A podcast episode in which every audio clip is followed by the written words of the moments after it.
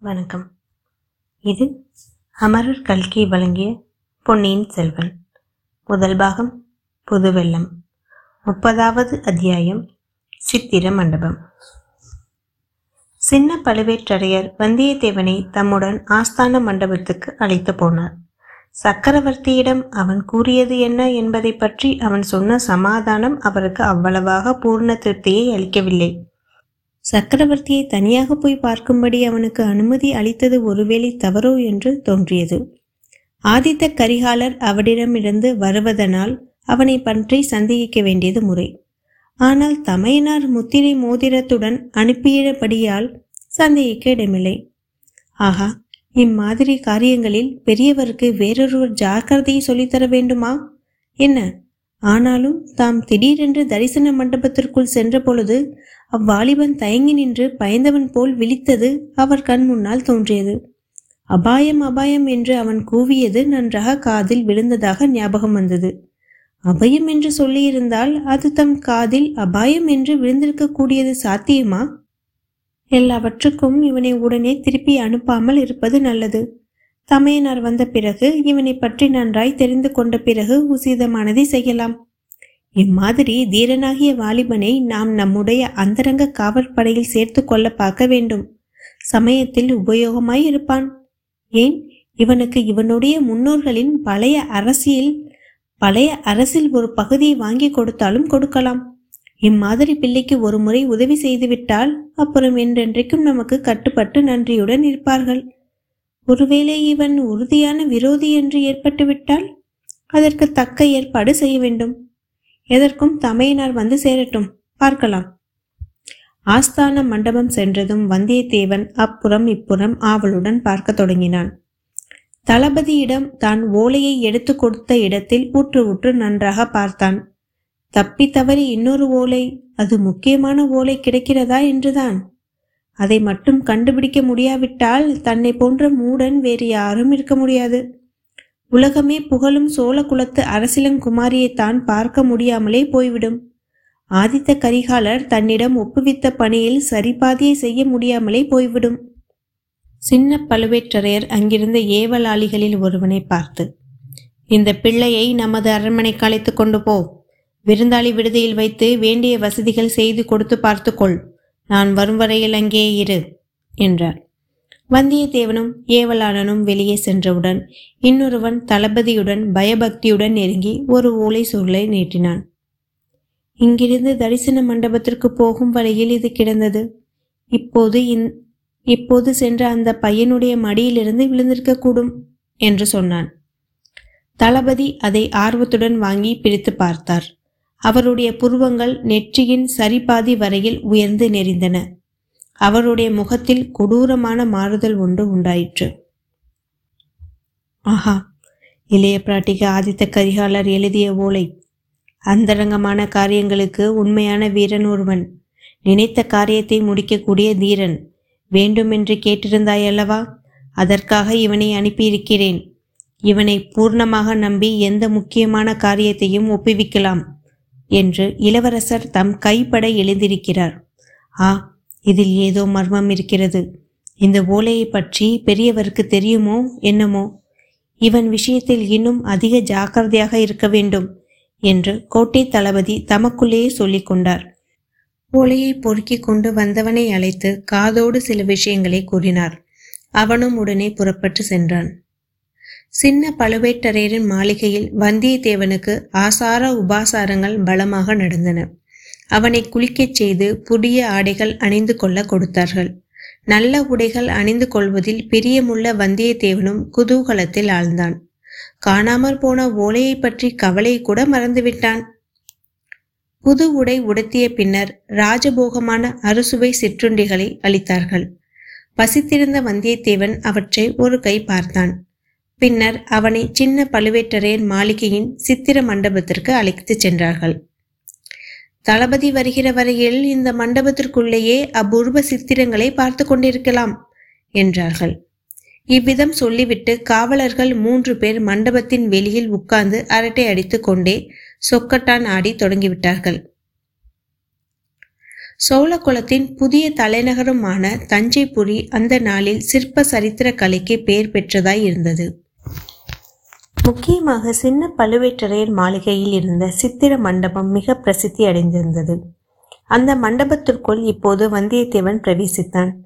சுவர்களில் பல அழகிய வர்ணங்களில் தீட்டியிருந்த அற்புதமான சித்திரங்களை பார்த்து பார்த்து புலங்காகிதம் அடைந்தான். அந்த ஆனந்தத்தில் தன்னை மறந்தான். தான் வந்த முக்கியமான காரியத்தையும் கூட மறந்தான். சோழ வம்சத்தின் பூர்வீக அரசர்களும் அவர்களுடைய வாழ்க்கை சம்பவங்களையும் சித்தரிக்கும் காட்சிகள் அவனுடைய கவனத்தை கவர்ந்து பரவசமடைய செய்தன. முக்கியமாக சென்ற நூறு வருஷத்திற்கு சோழர்களின் சரித்திரம் அந்த சித்திர மண்டபத்தின் பெரும் பகுதியை ஆக்கிரமித்து கொண்டிருந்தன. வந்தியத்தேவனுக்கு அதிகமான ஆர்வத்தை உண்டாக்கிய சிந்தர்களும் அவைதான். இந்த கட்டத்தில் சென்ற நூறு வருஷமாக பழையாறையிலும் தஞ்சையிலும் இருந்து அரசு புரிந்த சோழ மன்னர்களின் வம்ச பாரம்பரியத்தை வாசகர்களுக்கு சுருக்கமாக ஞாபகப்படுத்த விரும்புகிறோம்.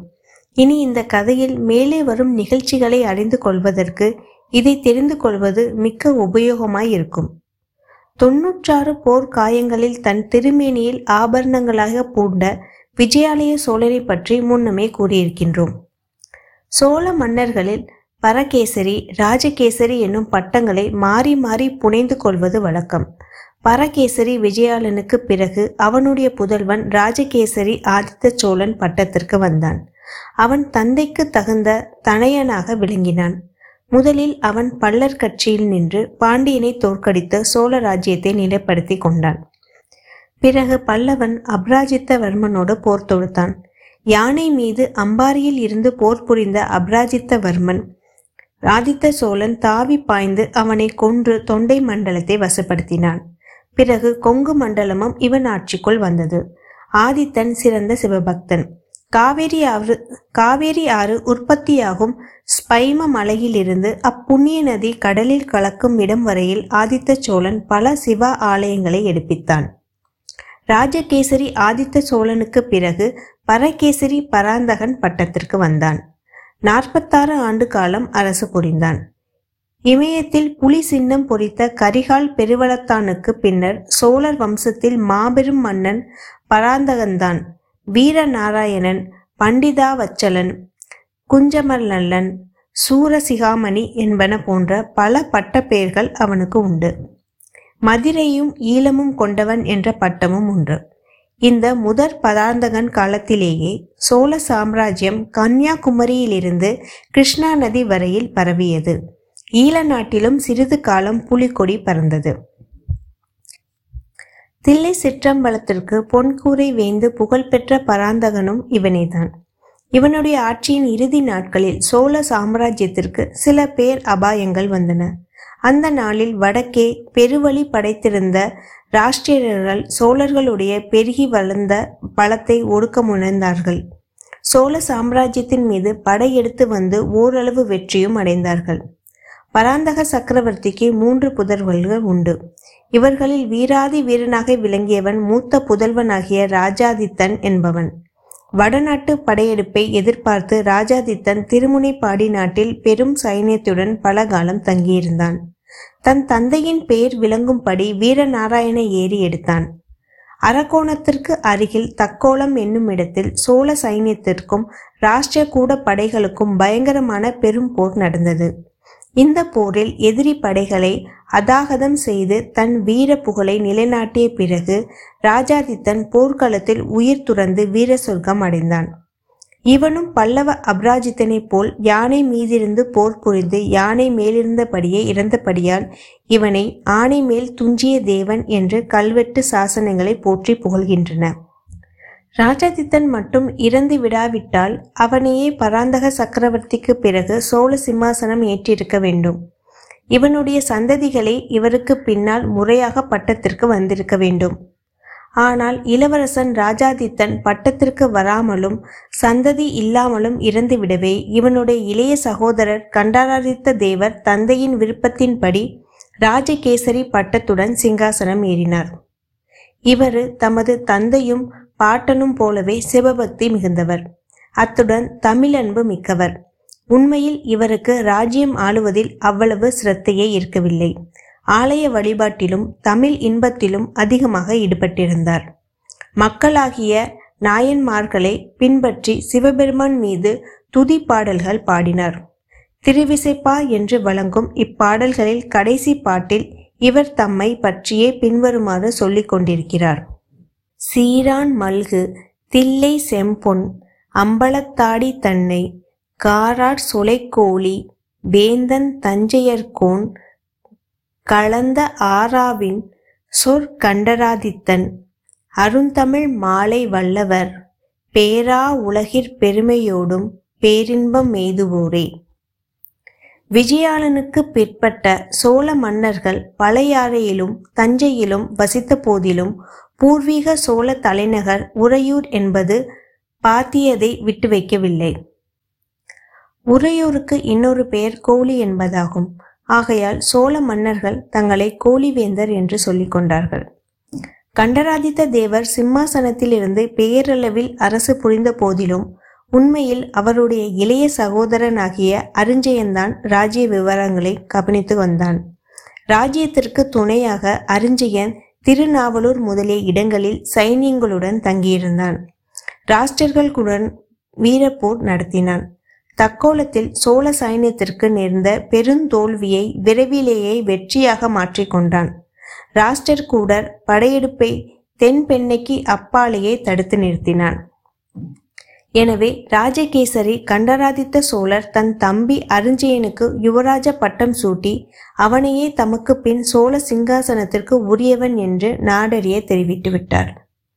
இவ்விதம் கண்டராதித்தர் முடிவு செய்ததற்கு இன்னொரு முக்கிய காரணமும் இருந்தது. இவருடைய மூத்த மனைவி இவர் பட்டத்திற்கு வருவதற்கு முன்னமே காலமாகிவிட்டார் பிறகு வெகு காலம் கண்டராதித்தர் மனம் புரிந்து கொள்ளவில்லை. ஆனால் இவருடைய தம்பி அரிஞ்சயனுக்கோ அழகிலும் அறிவிலும் ஆற்றலிலும் சிறந்த புதல்வன் இருந்தான். பாட்டனாரின் பராந்தகன் என்னும் பேரையும் மக்கள் அளித்த சுந்தர சோழன் என்னும் பேர் சுந்தர சோழல் என்னும் காரண பேரையும் சூட்டிக் கொண்டிருந்தான். எனவே தமக்கு பிறகு தமது சகோதரன் அரிஞ்சயனும் அரிஞ்சயனுக்கு பிறகு அவனுடைய புதல்வன் சுந்தர சோழனும் பட்டத்திற்கு வர வேண்டும் என்று கண்டராதித்தர் திருக்கலன் கொண்டார். இந்த ஏற்பாட்டிற்கு சாமந்த கண்ணதாத்தர் தண்ட நாயக்கனர் பொது ஜன பிரதிநிதிகள் எல்லோருடைய சம்மதத்தையும் ஒருமனதாக பெற்று பகிரங்கமாக உலகறிய தெரிவித்தும் விட்டார். இந்த ஏற்பாடுகள் எல்லாம் நடந்து முடிந்த பிறகு கண்டராதித்தரின் வாழ்க்கையில் ஓர் அதிசய சம்பவம் நிகழ்ந்தது. மலையரவன் என்ற சிற்றரசன் திருமகளை அவர் சந்திக்கும்படி நேர்ந்தது. அந்த மங்கையர் திலகத்தின் அழகும் அடக்கமும் சீலமும் சிவபக்தியும் இவர் உள்ளத்தை கவர்ந்தன. முதிர்ந்த பிராயத்தில் அந்த பெண்மணியை மணந்து கொண்டார். இந்த திருமணத்தின் விளைவாக உரிய காலத்தில் ஒரு குழந்தையும் உதித்தது. அதற்கு மதுராந்தகன் என்று பெயரிட்டு பாராட்டி சீராட்டி வளர்த்தார்கள்.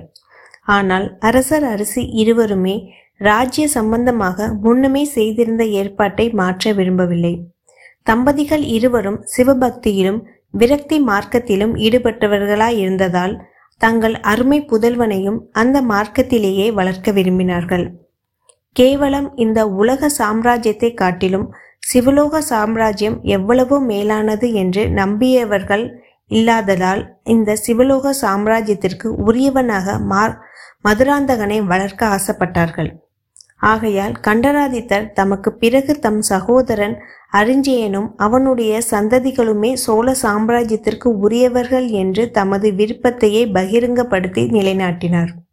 எனவே இராஜாங்கத்தின் கண்டராதித்தர் என்னும் இரு உரிமையாளர்கள் வம்சத்தை தாண்டி அறிஞ்சயன் வம்சத்திற்கே சோழ சிங்காசனம் உரிமையாயிற்று. கண்டராதித்திற்கு பிறகு அதிக காலம் பரகேசரி அறிஞ்சயன் ஜீவ வந்தவனாக இருக்கவில்லை. ஒரு வருஷத்திலேயே தமையனை பின்தொடர்ந்து தம்பியும் கைலாச பதவிக்கு சென்று விட்டான் பின்னர் இளவரசர் சுந்தர சோழருக்கு நாட்டாரும் சிற்றரசர்களும் பிற அரசாங்க அதிகாரிகளும் சேர்ந்து முடிசூட்டி மகிழ்ந்தார்கள். ராஜகேசரி சுந்தர சோழரும் அதிர்ஷ்டவசத்தினால் தமக்கு கிடைத்த மகத்தான பதவியை திறம்பட சிறப்பாக வகித்தார். ஆட்சியின் ஆரம்ப காலத்தில் பல வீரப்போர்கள் புரிந்து பாண்டிய நாட்டையும் தொண்டை மண்டலத்தையும் மீண்டு வென்றார். ராஷ்டிரக்கூட படைகளை தென்பெண்ணை கரையிலிருந்து விரட்டி அடித்தார். சுந்தர சோழ சக்கரவர்த்தியின் புதல்வர்களான ஆதித்த கரிகாலரும் அருள்மொழிவர்மரும் தந்தை மிஞ்சக்கூடிய இணையற்ற வீரர்களாய் இருந்தார்கள். அவர்கள் இருவரும் தந்தைக்கு பரிபூரண உதவி செய்தார்கள். அவர்கள் மிக சிறிய பிராயத்திலேயே போருக்கு சென்று முன்னிலையில் நின்று போர் புரிந்தார்கள். அவர்கள் சென்ற போர் முனையிலெல்லாம் விஜயலட்சுமி சோழர்களின் பக்கமே நிலை நின்று வந்தாள். இத்துடன் முப்பதாவது அத்தியாயம் சித்திர மண்டபம் நிறைவடைந்தது. மீண்டும் முப்பத்தி ஒன்றாவது அத்தியாயம் திருடர் திருடர். அதில் உங்களை சந்திக்கிறேன். நன்றி. வணக்கம்.